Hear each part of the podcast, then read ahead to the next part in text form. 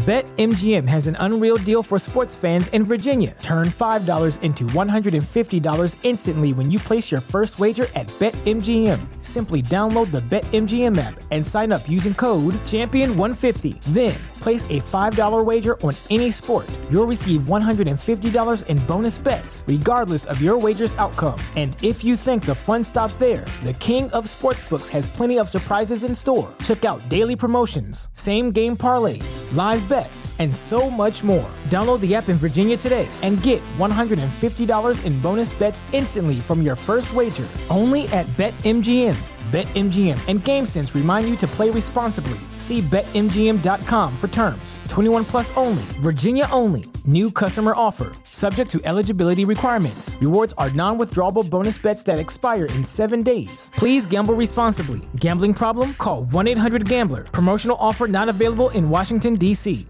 Say goodbye to your credit card rewards. Greedy corporate mega stores, led by Walmart and Target, are pushing for a law in Congress to take away your hard earned cash back and travel points to line their pockets. The Durbin Marshall credit card bill would enact harmful credit card routing mandates that would end credit card rewards as we know it. If you love your credit card rewards, tell your lawmakers hands off my rewards. Tell them to oppose the Durbin Marshall credit card bill.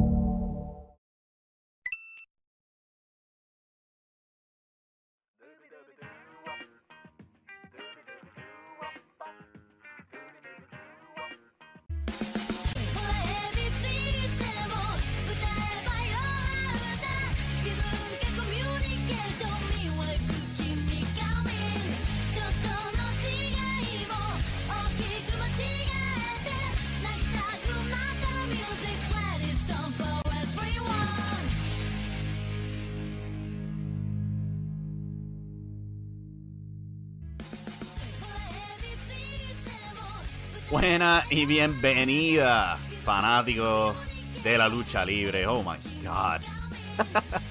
Avi Morales aquí para otra edición de Radio Estelar. Nos pueden sintonizar en vivo vía youtube.com forward slash impacto estelar. También estamos disponibles en cualquier aplicación de podcast. Simplemente busquen Impacto Estelar. Nos van a encontrar.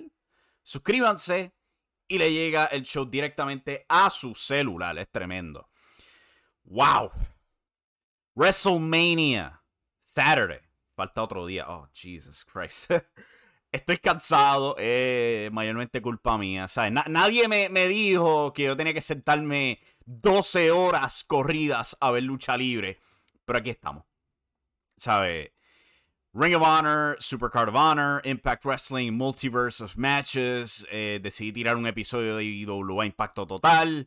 Y culminé el día con un WrestleMania de 4 horas. Oh my God. Pero estamos aquí. Estamos en vivo. Rieguen la voz si pueden. Eh, denle like al video, al podcast. Denle share. Tiren cualquier pregunta, cualquier comentario que quieran. Lo vamos a estar leyendo aquí en el aire en algún punto de la transmisión. Y ah, es que estoy, estoy fatigado, gente. La verdad, estoy fatigado. Pero aquí estamos. Diría de pie, pero estoy sentado. Anyway, WrestleMania. yo te soy sincero, fue un show raro. Un show bien raro. Tenemos a Miguel Delgado actualmente en el chat. Dice, buenas noches familia. Me alegro que esté aquí. Él dice, la peor lucha de la noche de los usos. Esa ni, ni hables. Eh, vamos a llegar a eso en breve, este, a comentar de todas las luchas. Vamos rápido con lo que pasó eh, en Supercard of Honor y en Multiverse of Matches. Eh, Supercard of Honor, pueden ver la reseña en impactoestelar.com. Ahí tenemos no tan solo esa, pero también tenemos Multiverse of Matches y WrestleMania, por supuesto, y todo eso. El show de Ring of Honor. ¡Wow! Al momento, el mejor show del fin de semana sin duda alguna. Y WrestleMania no fue malo per se, pero Ring of Honor fue un excelente show que de verdad que te, presentó el pasado, el presente y el futuro de Ring of Honor. O sea, e, ese segmento estelar con Jay Lethal, Jonathan Gresham y Samoa Joe, cosa mágica. Cosa mágica de verdad. Eh, pero en general pueden buscar la reseña ahí. Hubieron un montón de luchas increíbles. ¿Sabes? Swerve Strickland contra Alex Zane abriendo la cartelera fue absolutamente fenomenal. La introducción de este grupo nuevo de Tully Blanchard con Brian Cage y este, su nuevo equipo. Muy buen progreso para el futuro de Ring of Honor. A ver qué diablos van a hacer con ellos. Eh, Lee Moriarty contra Jay Lethal también fue fenomenal lucha. Eh, Willow Nightingale y Mercedes Martinez para mí ha sido, eh, fue una sorpresa. Yo no esperaba que fuera tan buena esa lucha, pero lo fue. Oh my god. Y los Briscoes contra FTR. Lucha del año. Lucha del año. Fue así de buena. Fue una excelente lucha en pared. Yo te diría que fue de las mejores luchas en pared que yo he visto desde. Bah. Desde Kenny Omega y Hangman Page contra los Young Bucks o los Golden Lovers contra los Young Bucks. Esto fue una increíble lucha en parejas y no tenía a los Young Bucks envueltos. O sea que pueden celebrar, todos esos haters de los Young Bucks pueden celebrar ahí. Esto fue fenomenal. Y todavía la mejor lucha del fin de semana, sin duda alguna. Culminando con FTR ganando los campeonatos, completando su giro técnico. Los Young Bucks haciendo su regreso a Ring of Honor y un tremendo reto para este próximo miércoles en AEW Dynamite. Pero tienen que chequearse esa lucha, de verdad que fue absolutamente fenomenal. Minoru Suzuki casualmente destronó al pobre Red Titus. A mí me dio tanta pena. Red Titus se le dio el campeonato de la televisión Ring of Honor Final Battle puramente por su dedicación a Ring of Honor. Él entrenó con ellos, firmó con ellos, estuvo casi una década bajo ellos y le dieron el campeonato de la televisión. O sea, es como una gracia por la lealtad. Y cuando regresan, simplemente le tiran a Minoru Suzuki y lo destronan como cuatro minutos. De verdad que me dio pena por Red Titus. Pero Minoru Suzuki ganando su primer campeonato en los Estados Unidos. Vamos a ver cuánto dura. Josh Woods contra Wheeler Yuta fue otra excelente lucha. Y Wheeler Yuta completa este giro de ser miembro de los Best Friends a ser un luchador técnico serio al sorprender a Josh Woods con el seatbelt y ganando el campeonato puro. definitivamente que esa me tiene emocionado. Anunciado para Dynamite. Los Young Bucks contra FTR, Adam Cole contra Christian Cage. ¿Cuál diablo que si eso no suena tremendo? Christian Cage contra Adam Cole. Y este, en lucha de mesa, los, eh, Butcher and the Blade contra The Hardys. Eso nos llevó a la lucha estelar de ese show. Jonathan Gresham contra Bandido por el campeonato indiscutible mundial de Ring of Honor. Otra excelente lucha. Una tremenda mezcla de estilos donde había a Bandido teniendo que llavear para sobrevivir a Jonathan Gresham, mientras que Jonathan tenía que utilizar el high flying mexicano para poder sobrevivir a Bandido. Chavo, Guerrero estaba ahí. Me pregunté por qué diablo él estaba ahí. Hubo un momento donde él golpea a Jonathan Gresham con el título, cual endiabla a Bandido. Chavo botado de ring es como que entonces ¿para, qué lo trajeron? No sé, como que lo trajeron simplemente para que dejara de quejarse de Tony Khan o algo así por el estilo. Pero eventualmente Jonathan Gresham gana la lucha y este, se, asegura el campeonato indiscutible de Ring of Honor. Luego de eso, él va para dar una promo, hablar de lo bien que es que Ring of Honor continúe. Jay Lethal lo interrumpe. Jay Lethal antes en el show se viró rudo cuando logró derrotar a Lee Moriarty con un golpe bajo, completando su giro rudo. Sanjay Dutt estuvo con él y salió con Jay Lethal. Los dos atacaron a Jonathan Gresham cuando escuchamos el rugido de Godzilla. Y la leyenda de Ring of Honor, el hombre que ostentó ese campeonato por dos, dos freaking años, aparece. Samoa Joe es All Elite. Él salva a Jonathan Gresham, espanta a Jay Lethal y eso cierra Ring of Honor con Jonathan Gresham el presente, Lee Moriarty el futuro y Samoa Joe el pasado. Excelente, de verdad que eh, me, me, animó tanto para el producto de Ring of Honor y qué diablo es lo que van a hacer con este producto ahora. Tan pronto, no sé, anuncien sus planes de, de televisión, de gira, de lo que sea. Pero este show de verdad que te animó no para AEW, pero para Ring of Honor y lo que tienen planeado con los campeones, los feudos y lo que podían hacer para integrar con AEW es tremendo. Pero pues continuando, vamos con eh, eh, Impact Wrestling Multiverse of Madness, o Multiverse of Matches. Esa, es la película de, de, Stephen Strange que todavía no ha salido. Este show se sentía más como una obligación. ¿Sabes? Este, Impact tenía la oportunidad de estar en WrestleCon, la tomaron y tiraron una cartelera. Tenían tres horas, una ventana de tres horas, y yo no sé por qué demonios metieron ocho luchas en esta cartelera, porque claramente no les cupo. Estaban corriendo para culminar el show. Resultó una lucha estelar que parecía más ángulo de televisión. Ah, pero pues, abrieron con Ultimate X, eh, Jordan Grace, Chris Bay, Vincent, Blake Christian, Rich Swan y el campeón defendiendo Trey Miguel. Esto no duró casi nada. Esto, de verdad que yo me sentí defraudado con esta lucha. Ellos simplemente hicieron un par de cosas, se guindaron un par de veces de las cuerdas y Trey Miguel retuvo el campeonato. No fue gran cosa. Otra lucha que no fue gran cosa fue la que le siguió, que fue Matt Cardona, el campeón de los medios digitales en Impact y campeón mundial en la NWA, junto a su esposa Chelsea Green, contra Nick Aldis, representando la NWA, y Mickey James. ¿Tú hubieras pensado que esta lucha que mezclaba dos feudos de dos empresas eh, iba a ser un poco, ¿sabes?, sustantiva, pero en verdad fue otra lucha de televisión. Me sentí defraudado con esta. Eventualmente, pues, Chelsea y, Matt Cardona son rendidos vía Cloverleaf en estéreo. O no, no me gustó. Pero pues, después vino lo mejor del show, que fue Mike Bailey contra Alex Shelley. Eh, una lucha bastante nítida, los dos brillaron. Eh, Shelley ha estado en un feudo con Jay White, ¿sabes? Maestro estudiante. Y durante el transcurso de la lucha vemos que Mike Bailey como que está teniendo un mal rato, podrá ganar él. Y cuando Shelley trata su remate, el Shell Shock, que muchos fanáticos probablemente conocen como el, este, el Sister Abigail de este, Bray Wyatt. Él lo trata, Mike Bailey lo invierte a un schoolboy y lo sorprende. Shelley no podía creerlo. Pero tengan en mente ese final.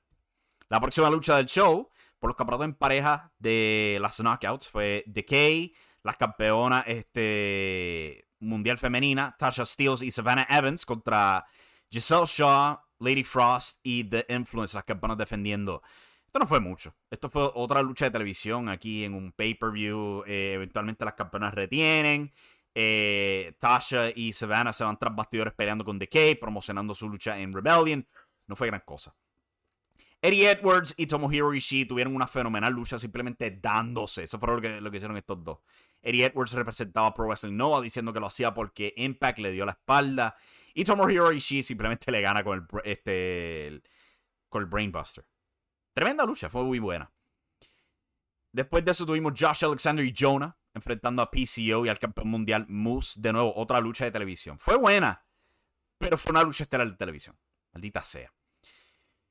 Diana Porrazzo defiende el campeonato. Reina de Reinas AAA contra Fabi Apache. Fue corta, eh, hicieron lo suyo, no duró mucho. Al final del día, pues Diana retiene el campeonato. Después toma el micrófono y dice: Nadie la toca. Nadie mejor que ella, es lo más que importa aquí. Cuando aparece la güera loca. Taya Valkyrie hace su regreso en Impact Wrestling y reta a Diana Porrazzo para una lucha por el campeonato Reina de Reinas en Rebellion. Es oficial. Tremendo que regrese. Y después de eso, Jay White enfrenta a Chris Sabin. ¿Recuerda lo que les dije de Mike Bailey y Alex Shelley? Pues como yo dije, Alex Shelley y Jay Lethal, este, Jay White, están teniendo un feudo. El remate de Jay White es el mismo que el de Jay Lethal. Tiene otro nombre, pero es el mismo. El Sister Abigail, el Shell Shock, el Blade Runner, como diablos quieras llamarlo. el, el Flatliner girante. Él lo trata y Chris Sabin le hace lo mismo exacto que le hizo Mike Bailey a, este, a, Alex Shelley para ganar. Tremendo uso de la cartelera aquí contando la historia. Como que los dos cometieron el mismo exacto error. Y pues Chris Sabin, obviamente, aprendiendo el fracaso de su pareja, Alex Shelley. Fue tremendo, de verdad que me encantó. Eso nos llevó a la lucha estelar de la noche, que fue los Good Brothers contra los Briscoes. Mark y Jay Briscoe. Solo par de horitas antes fue la increíble lucha de los Briscoes contra FTR. Y aquí está Jay Briscoe tenía la frente completamente grapada. Ay, él se veía tan fastidiado. Esto no duró ni 10 minutos. De nuevo, otra lucha de televisión. Pelean un rato, aparece el Bullet Club, le cuesta la lucha a los Briscoes. Yo espero que la idea de todo esto es que los Briscoes van a quedar sin Impact Wrestling y van a tener un feudo con el Bullet Club. Porque esto es fraude. honestamente. Esto fue un episodio de televisión bien largo, pero pues este, estuvieron en WrestleCon, estuvieron en WrestleMania, tuvieron su show, whatever. Vamos con el chat bien rapidito aquí. ¿Qué tienen que decir? La peor lucha de la noche los usos, que así ah, esto ya lo había leído, mala mía. Eh, la lucha de los Briscoes fue muy buena. Sí, contra FTR fue cosa de otro mundo. Si no lo han visto, chequen. Esa lucha fue fenomenal. Y después pensar que estos dos anormales, porque no le acaban otra palabra, anormales, después de ensangrentarse por casi media hora, viajan casi una hora al otro lado de Dallas para tener esta lucha con los Good Brothers. Es cosa de otro mundo. Jonathan, el mejor ahora mismo al rat de la lona, dice Miguel Delgado. el tipo es tremendo. No tan solo campeón mundial Ring of Honor, pero también el campeón mundial en Progress también. El tipo está dándole duro. Eh, Richard dice, saludos desde Chile. Saludos a ti, mi hermano. Saludos desde Puerto Rico. Me alegra que estés aquí para esto. Ahora vamos a hablar de WrestleMania. Estoy hablando con calma porque estoy fatigado, estoy cansado y tampoco quiero cogerme el break. Quiero acabar esto si te soy honesto. Pero vamos a hablar de WrestleMania ahora. Recuerden la reseña está en impactoestelar.com. Ahí la pueden ver en toda su gloria, pueden leerla para tener un par de detalles más sobre la lucha, cosas que se pueden perder, etcétera, y todo eso. El show empezó con la lucha que Miguel no le gustó. Shinsuke Nakamura y Rick Books contra The Usos. Y antes que se me olvide, cuando yo pienso lucha libre, ¿tú sabes en qué celebridad de Hollywood yo pienso? Mark Wahlberg. Mark Wahlberg, por alguna razón, abrió WrestleMania narrando un video. No entiendo. Yo no entiendo la conexión, ¿sabes? Mark Wahlberg no es conocido por ser un gran fanático de la lucha libre. Si tú me, hubieras dicho, ni se me viene un, fanático de la lucha libre en mente, no sé, este, Batista o The Rock, ¿sabes? Una estrella de Hollywood que sí tiene una conexión con la WWE, lo hubiese entendido. Pero Mark Wahlberg, yo estuve rascándome mi cabeza. Whatever. Este, volviendo a la lucha, Shinsuke Nakamura y Rick Boogs retando los usos por los campeonatos en pareja de SmackDown. Aquí se vuelve bien evidente el problema de esta cartelera y es que muchas de estas luchas no tienen para qué diablos estar en WrestleMania. Es WrestleMania, ¿ok? No es Backlash, no es Extreme Rules, no es este Battlegrounds, no es In Your House. Eh, este, Es el pay-per-view más grande del año. Y sí, yo entiendo que son dos noches, pero con todo y eso, mano. Estirarlo cuatro horas, no entiendo la necesidad. Fue una lucha pasable, pero pues apenadamente para contestarle la pregunta este, a, Richard en el chat, ¿qué tan grave fue la lesión de Rick Books? Pues, como nos dijeron los comentaristas, se ha desgarrado el quadriceps en su patada, cual es la misma lesión que sufrió Triple H, para que no lo sepa. Creo que Triple H, creo que también Mark Henry lo había sufrido. O sea, es algo que te va a tomar varios y varios meses para recuperar de eso. Pero sí, el trato de cargar a ambos usos y su rodilla colapsó del peso. Tristemente. Pero así son en WWE, dice Miguel Delgado, en referencia a, poner mucho en la carterera. Tristemente. Yo entiendo por qué son dos noches. Hay mucho dinero envuelto. Peacock paga por las dos noches. Fine, I get it. Pero por el amor a Cristo si sabían por un año que iba a ser dos días? ¿Por qué no prepararon las historias bien entonces? Todo se sentía tan chapuceado en términos de la historia. Sí, hubieron muchas luchas buenas en este show. Pero la historia, Jesus Christ. Ah, los usos retienen después de un 3D, o como ellos lo llaman, el 1D. Eh, fue lo que fue. La próxima lucha de la noche fue Happy Corbin contra Drew McIntyre. Han empujado como Happy Corbin ha estado invicto desde adoptar este personaje. Wow. Desde la racha del Undertaker no hemos visto una racha tan increíble como la de Happy Corbin.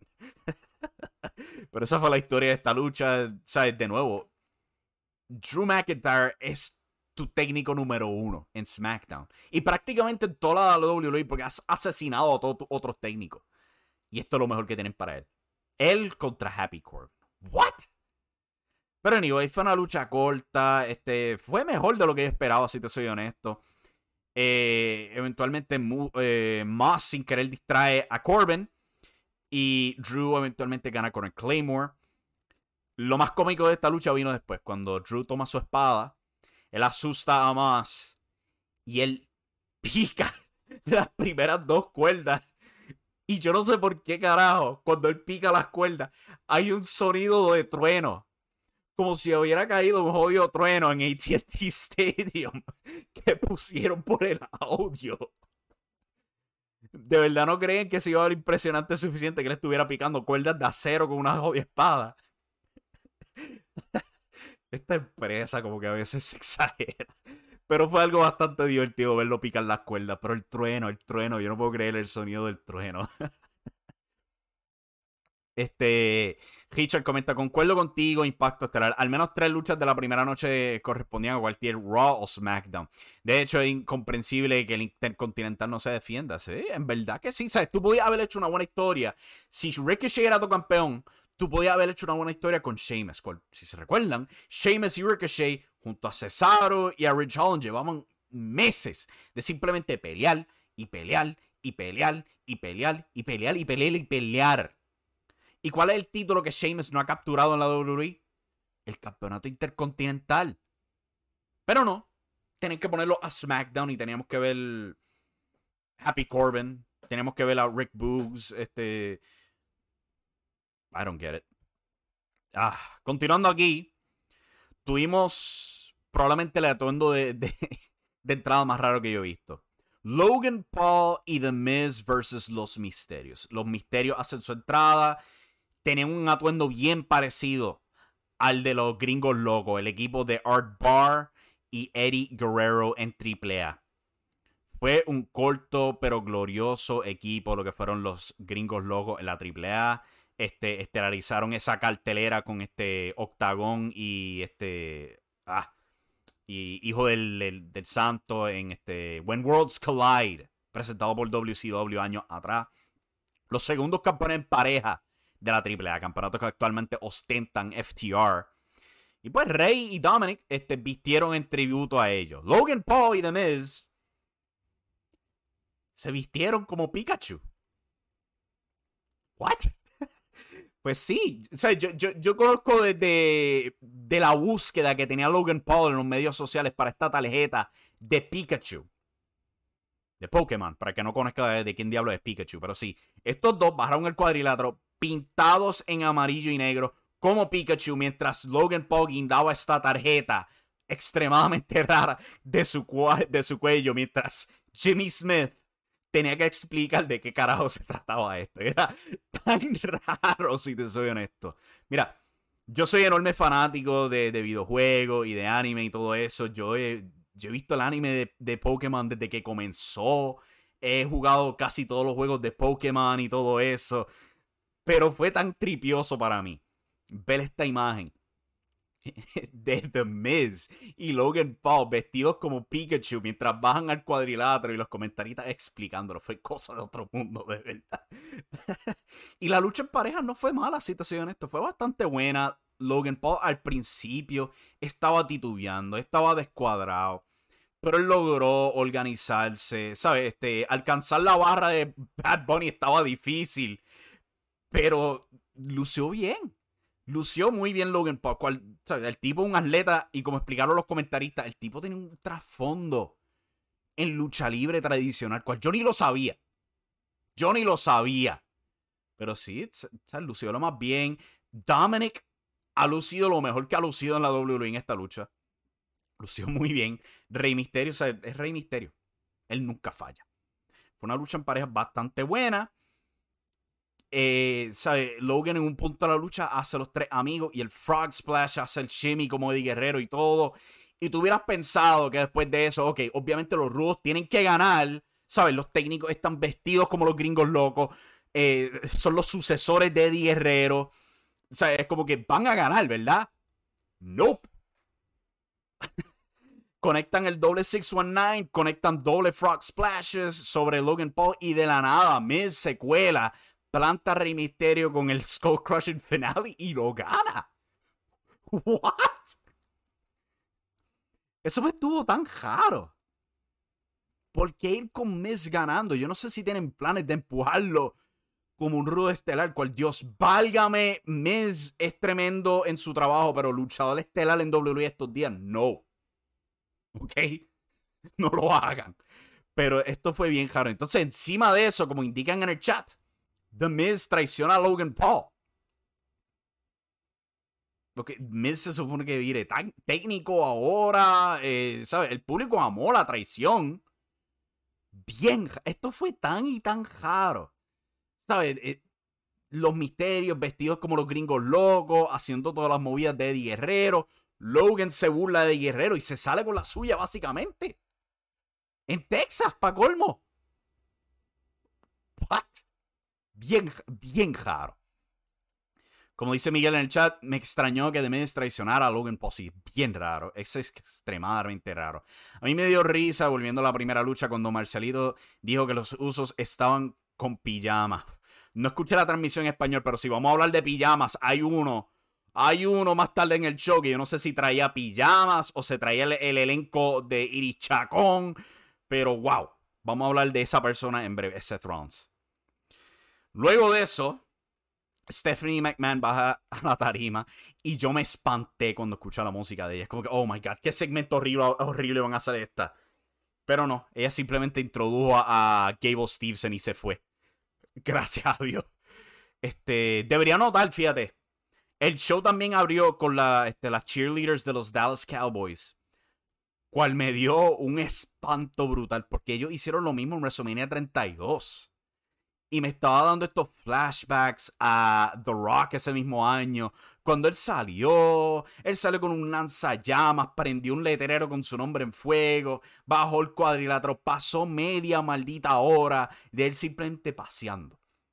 Y después tuvo una lucha con Eric Rowan, le dio un rock bottom y ya. Casi una hora.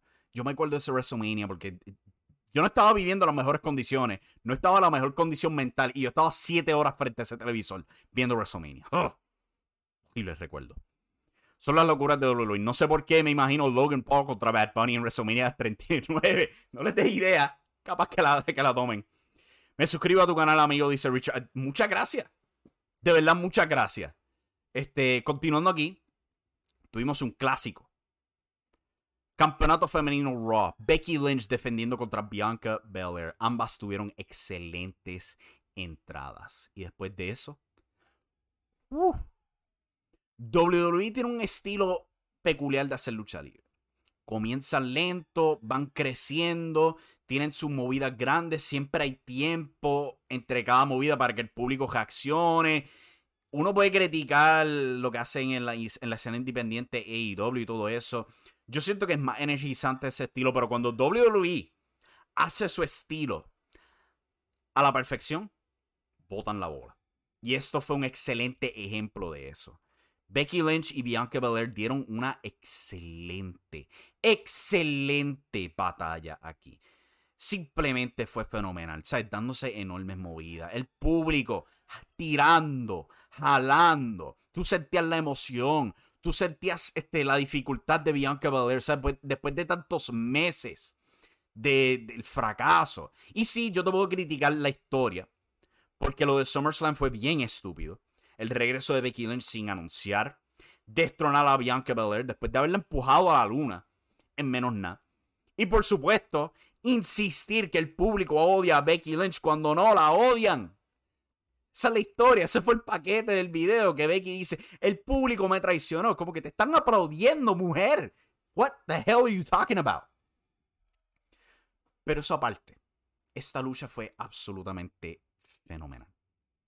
Culminando con un Kiss of Death, donde Bianca Belair derrota a Becky Lynch, acabando una racha de tres años. Sí, yo sé que pues ella ha perdido el título y todo eso, pero no ha sido derrotada desde que Asuka la derrotó en el Royal Rumble 2019, creo que fue. ¿Sabes? Este, mucho final falso entre Bianca y Becky. Eh, entiendo eso. No te voy a decir que no. Pero en el contexto de esta lucha en particular, ayudó a agarrar el público. Y el público seguía creciendo y seguía creciendo y seguía creciendo. No sentía que ellos se estaban fatigando. O sea que eh, pienso que funcionó. Hay una lucha más tarde donde yo estoy totalmente de acuerdo contigo de que había muchos falsos finales porque el público ya estaba desinflado. Vamos a llegar a esa más tarde, pero esta fue una fenomenal lucha. Tienen que chequearla. Después de eso, Iris Chacón baja al cuadrilátero. Ah, no. Es Seth Rollins. este es Seth Rollins, mano. Yo, lo he dicho un montón de veces, no soy fanático del personaje. Pienso que es un personaje ridículo. Eh, para mí es Go Away Heat. Pero Seth no es el problema como tal. ¿sabes? Yo sé que Seth es un fenomenal luchador. Obviamente lo vimos en esta lucha. Pero el personaje para mí es Go Away Heat. Es como que se supone que es este luchador estelar de la WWE, pero como que no tiene un agaje en cómo él actúa. Baila como un zángano, se ríe como un zángano, viste como un zángano. I don't get it. Hay gente que le gusta, pero a mí personal no me gusta. Con eso en mente, como ya dije, él es un fenomenal luchador. Bajo el cuadrilátero, entra ridículo a un lado. Por mi madre, eh, yo, yo pienso que él tomó un vestuario de Becky Lynch o algo sin querer. ¿Qué fue lo que pasó aquí? Tenía estos pantalones donde tú le veías las piernas. Oh my God. Como yo, yo relajé, se parecía a Chacón. Jesus. Pero a la lucha contra sí. Cody Rhodes fue quien hizo su regreso a la WWE.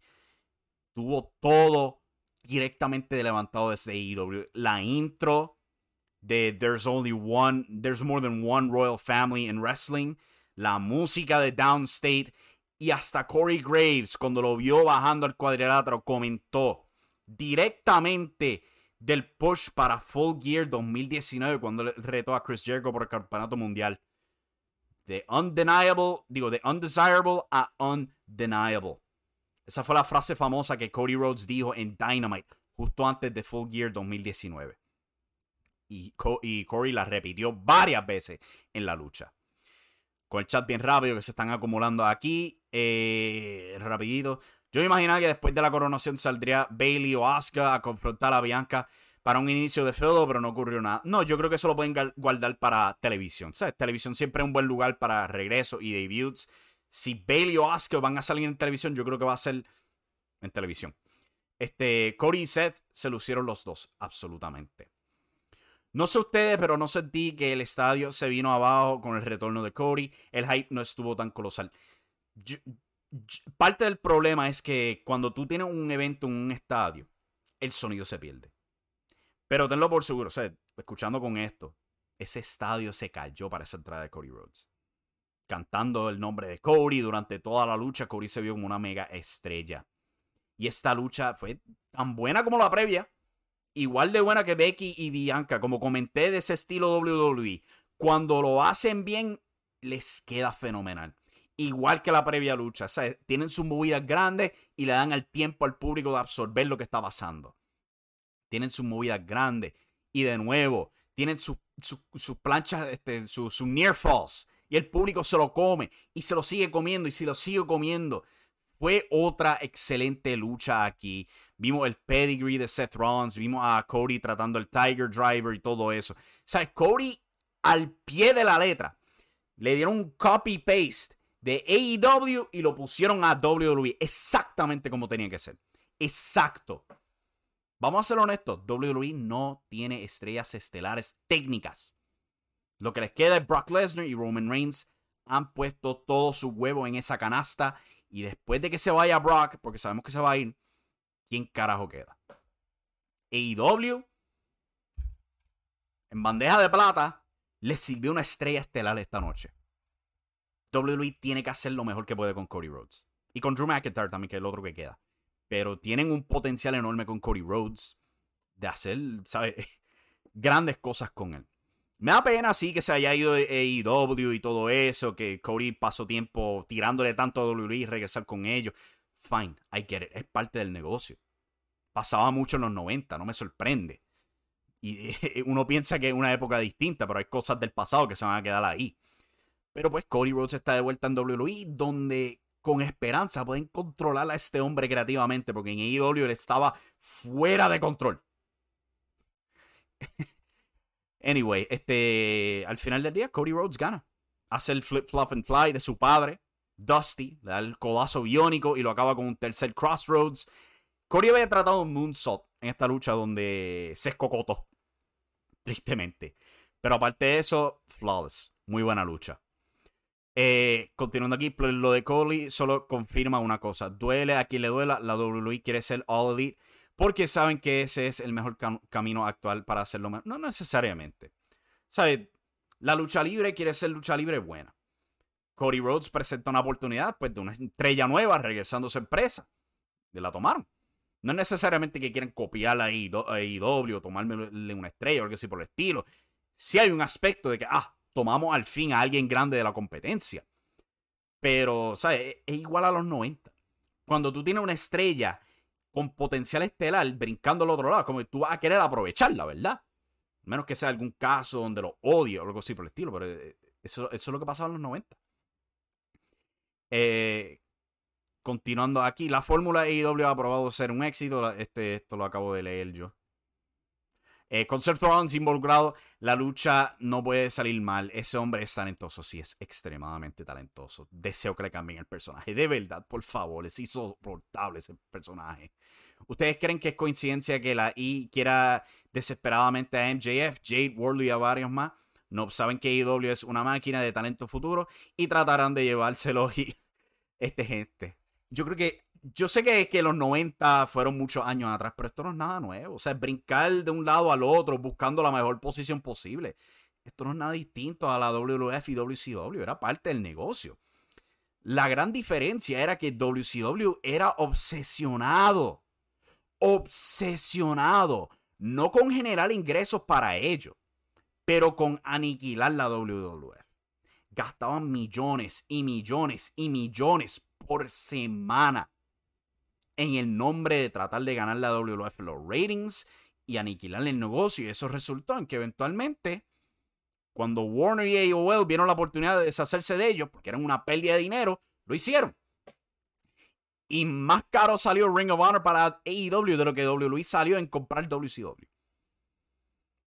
Esa es la mentalidad de los 90, eso es lo que pasó ahí. Eso es lo que está pasando ahora entre IW y WWE, este intercambio donde Cody brinca a WWE, posiblemente MJF brinca a la WWE, posiblemente AEW crezca con su contrato televisivo cuando lo renueven. Ese mismo año que expira el de MJF, es que renova este AEW con TNT y TBS. Es parte del negocio y está muy saludable. Me alegra que ambos lados estén creciendo. Continuando aquí, este Seth debería cogerse unas vacaciones para renovarse. Ah. Yo pienso lo mismo, pero al mismo tiempo hace falta. Tristemente. Me gustaría que se virara técnico y abandonara el dichoso personaje donde baila como un ridículo y se ríe como eso, que simplemente acepte que un buen luchador y ya. Pero vimos lo que pasó la última vez cuando lo hicieron campeón universal y lo tenían llorando frente a The Fiend. Mm. Seth es fenomenal, pero este tipo es un imán de ideas malas tristemente. Si copiaron a AEW, prácticamente lo acabas de decir, tomaron al mismo Cody de AEW y lo pusieron en WrestleMania. Sí, sí, claro. Y eso ha pasado muchas veces. El Stone Cold Steve Austin que tuve en la WWE nació en ECW. Hay muchos otros ejemplos que se me escapan de la mente ahora mismo, pero es, lo que pasa. Tú tomas lo que funciona en el nombre de un buen producto. Que WWE pues, a veces se tape sus propios ojos y este, quiera hacer sus propias ridiculeces.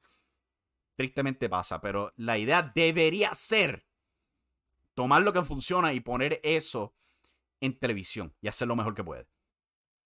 La mayoría de las estrellas en, la, en la 90 fue el infiltrado de Vince Russo. No es, él no fue infiltrado. WWE lo votó porque no hacía falta, era medio problemático. Y eso se, ha demostrado no tan solo en WCW, pero en TNA también. Y ahora en su vida como podcaster. O sea, Vince Russo tiene ideas, pero es demasiado loco. Y cuando no tenía el filtro de Vince McMahon, causó problemas para WCW. También en su obsesión en tratar de destronar a, WWF, en vez de tratar de crear eh, eh, ingresos para WCW. Esa fue la derrota de WCW. Continuando aquí, después de esta tremenda lucha, tuvimos por el campeonato femenino SmackDown. Charlotte Flair defendiendo contra Ronda Rousey. Esto en verdad fue un three-way. Charlotte Flair, Ronda Rousey y el pecho de Charlotte Flair. Oh my God. No hubieron entradas especiales aquí. Creo. Pero pobre Charlotte Flair tuvo problemas con su pecho durante el transcurso de la lucha en varias ocasiones. Hasta en puntos de la lucha se veía pleno como el día. No lo busquen, no se han pervertido, gente. Este, pero sí, trataron. Yo tengo que darle un aplauso a Ronda Rousey porque eh, entre la pelea que ella ha tenido con el público y el público con ella, eh, ella entró a ese cuadrilátero y se fajó por tener una buena lucha. Y Charlotte Flair también. El problema es, entre los, los problemas técnicos de pobre Charlotte, entre la apatía del público, porque tampoco le dieron una buena historia, encima de que odiaban los dos personajes, estaba siguiendo dos increíbles luchas. Y aquí sí, yo estoy de acuerdo con lo de Miguel de, de, demasiados near falls. duraron demasiado y el público estaba muerto. Si estabas viendo esto por televisión, tenía una pantalla negra en varios puntos peculiares de la lucha. Trataron. Trataron, de verdad que trataron. Pero pues el mundo estaba en su contra. Tristemente. Esto es lo que pasa cuando tú no manejas las cosas muy bien. ¿Ok? Este, no tuvieron una buena historia entrando al show. Eh, tuvieron un montón de problemas técnicos. Fue después de varias luchas muy buenas. No les funcionó. Al final del día tuvimos un final bien raro donde Ronda Rousey, este, sin querer tumba al árbitro. Eh, logra rendir a Charlotte, pero el árbitro está noqueado. O sea que ella, fíjate, en un momento de inteligencia, Ronda suelta la movida, levanta al árbitro bien rápido. Pero Charlotte la patea y eso acaba la lucha. Es como que, ¿de verdad? Así como acaba. El final de la lucha a mí, me pareció que era la, ¿sabes? Una decisión de última hora. Es como que, ok, cambiamos el campeonato femenino de Raw. No deberíamos cambiar el de SmackDown porque debería. Entonces es muy predecible. Es como que hicieron eso por no tener ambos títulos cambiando de mano. Y honestamente, ¿sabes? Charlotte está bien desgastada como campeona. Ya en verdad cansa el discurso semanal de que ah, yo soy la mejor porque soy la mejor no le queda tan bien como a Ric Flair, honestamente. Ella debería tomarse un descanso, alejarse de ese título por buen tiempo. Yo diría un año a lo mínimo. Sin, sin ni siquiera retar por él. Y simplemente trabajar en la escena intermedia. Pero como WWE no tiene escena intermedia para las mujeres, eso está difícil. Y después tiene ese bizarro final donde Charlotte simplemente la patea. O sea, Charlotte le hizo Natural Selection, moonsaults, que para colmo falló un moonsault. Cosa más rara. Dio el, el, moonsault de Andrade, donde cae de pie y después hace otro. Falló ambos. Cayó de pie ambas veces. Cosa bien rara. Pero, o Charlotte le tira con todo a Ronda y una trapo de pata a la cara que la gana. No sé, eso fue. Se sintió bien indie ese final. Pero pues, este. Charlotte gana, a pesar de que Ronda la había sacado la rendición varias veces. Muy obviamente vamos para la revancha, donde muy probablemente gana Ronda Rousey. Como que entonces, ¿por qué no lo hicieron en WrestleMania? ¿Hace cuánto no vemos un ganador del Royal Rumble ganando en WrestleMania? Bueno, mañana Brock probablemente. Es capaz que Brock pierda también, ahora que me recuerdo. Pero Edge, este, ¿quién ganó la mujer? Bueno, Bianca Belair, ahora que me acuerdo. A la memoria mía. En el chat, esa lucha, este. Yo le doy 6 a la de Flair y Ronda. Eso fue lo mismo que yo le di. trataron. Al final del día trataron. Ronda pierde con una, patada, una patadita. Ni siquiera las icónicas ah, parecían así. Es verdad. Es verdad. Fue un final bien flojo. Después de eso, tuvimos probablemente la lucha estelar más rara que yo he visto en la historia de WrestleMania. Acabamos el show con el Kevin Owens Show. Kevin Owens va al cuadrilátero, se prepara para entrevistar a, Steve Austin, Stone Cold Steve Austin, insulta más al estado de Texas y todo eso. Y Stone Cold hace su entrada. este, Celebra con el público la tarima, eh, se toma un largo rato, para, vira para atrás, busca su este, Ford Track, su ATV, como quieras llamarlo, va al ring y después de un largo rato se sienta con Kevin Owens. Continúan insultándose, tienen este discurso raro, eh, se continúan insultando y Kevin después le dice, te voy a decir la verdad, yo te mentí yo no te llamé a WrestleMania para hablar. Yo quiero pelear contigo. Y no es más que pelear. Yo quiero una lucha contigo. Una lucha súper libre, sin descalificaciones, todo se vale. Y después de un largo rato, Stone Cold lo piensa. Owens le añade, yo sé por qué tú estás tardando.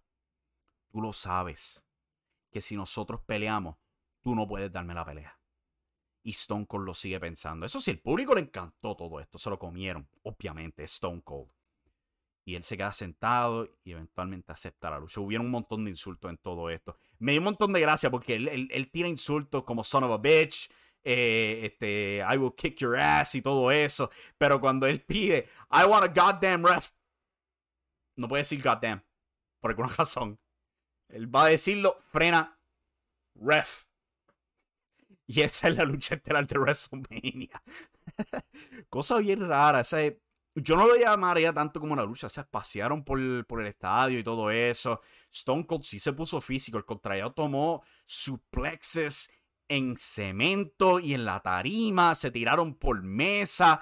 Hicieron pocas movidas. Yo no entiendo que Stone Cold está limitado y todo eso fue lo que fue. Sacaron lo que pudieron del público. Eh, no se vieron fuera de lugar. Stone Cold, vamos a ser honestos, tomó más bumps de lo que probablemente van a tomar Rey González o el Invader aquí en Puerto Rico.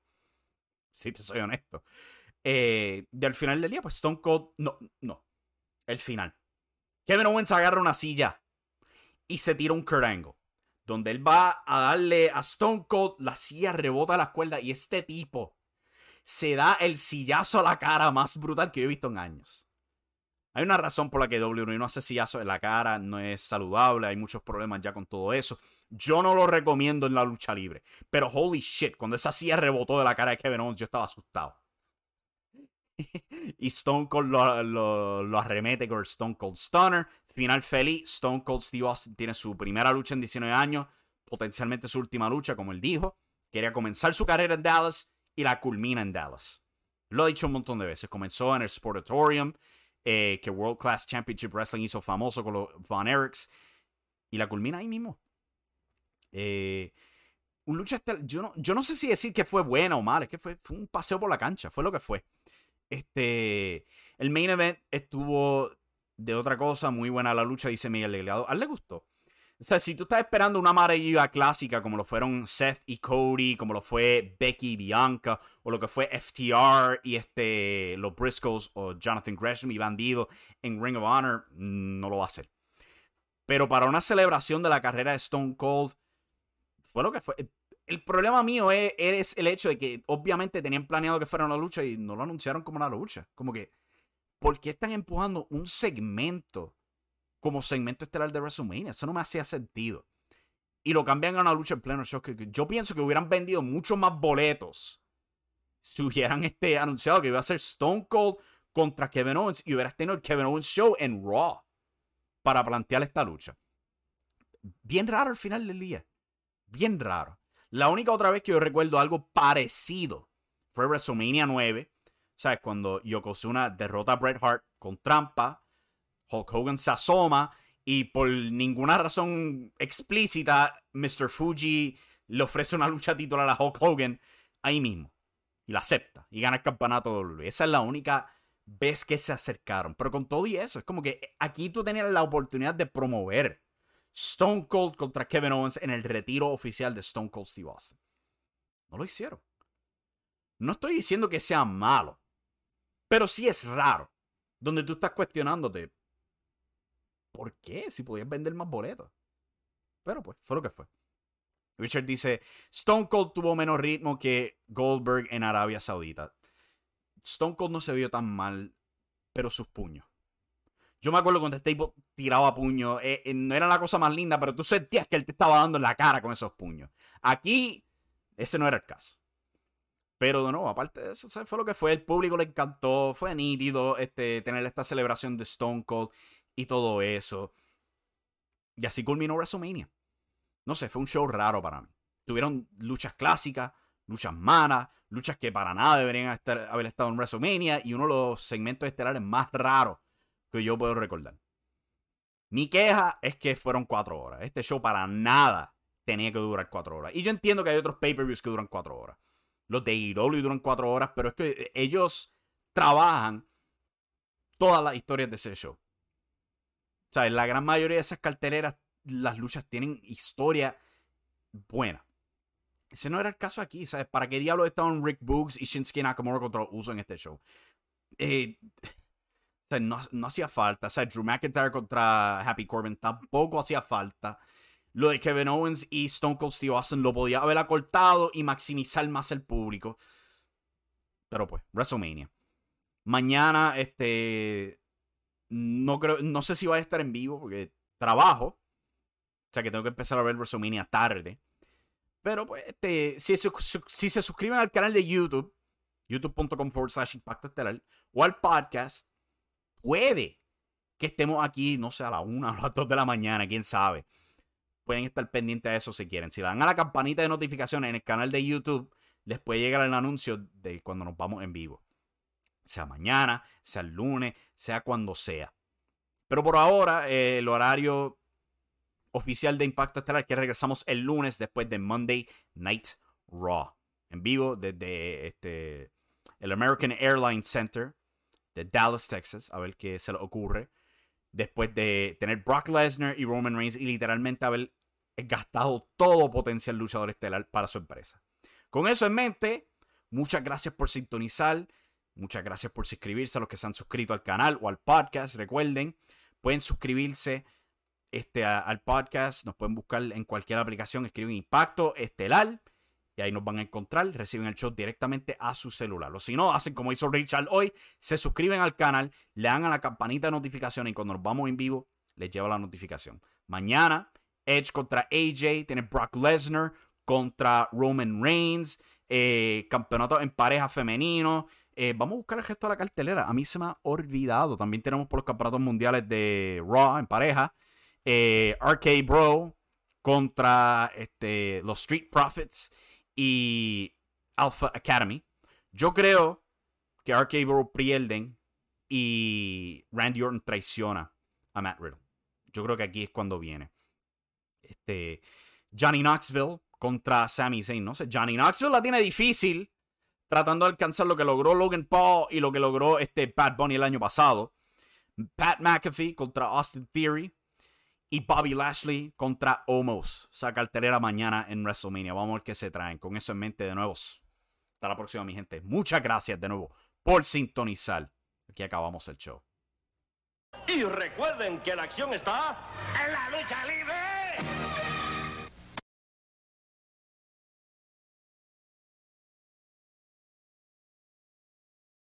BetMGM has an unreal deal for sports fans in Virginia. Turn $5 into $150 instantly when you place your first wager at BetMGM. Simply download the BetMGM app and sign up using code Champion150. Then, place a $5 wager on any sport. You'll receive $150 in bonus bets, regardless of your wager's outcome. And if you think the fun stops there, the King of Sportsbooks has plenty of surprises in store. Check out daily promotions, same game parlays, live bets, and so much more. Download the app in Virginia today and get $150 in bonus bets instantly from your first wager only at BetMGM. BetMGM and GameSense remind you to play responsibly. See BetMGM.com for terms. 21 plus only, Virginia only. New customer offer, subject to eligibility requirements. Rewards are non withdrawable bonus bets that expire in seven days. Please gamble responsibly. Gambling problem? Call 1 800 Gambler. Promotional offer not available in Washington, D.C. Say goodbye to your credit card rewards. Greedy corporate mega stores, led by Walmart and Target, are pushing for a law in Congress to take away your hard earned cash back and travel points to line their pockets. The Durbin Marshall credit card bill would enact harmful credit card routing mandates that would end credit card rewards as we know it. If you love your credit card rewards, tell your lawmakers hands off my rewards. Tell them to oppose the Durbin Marshall credit card bill.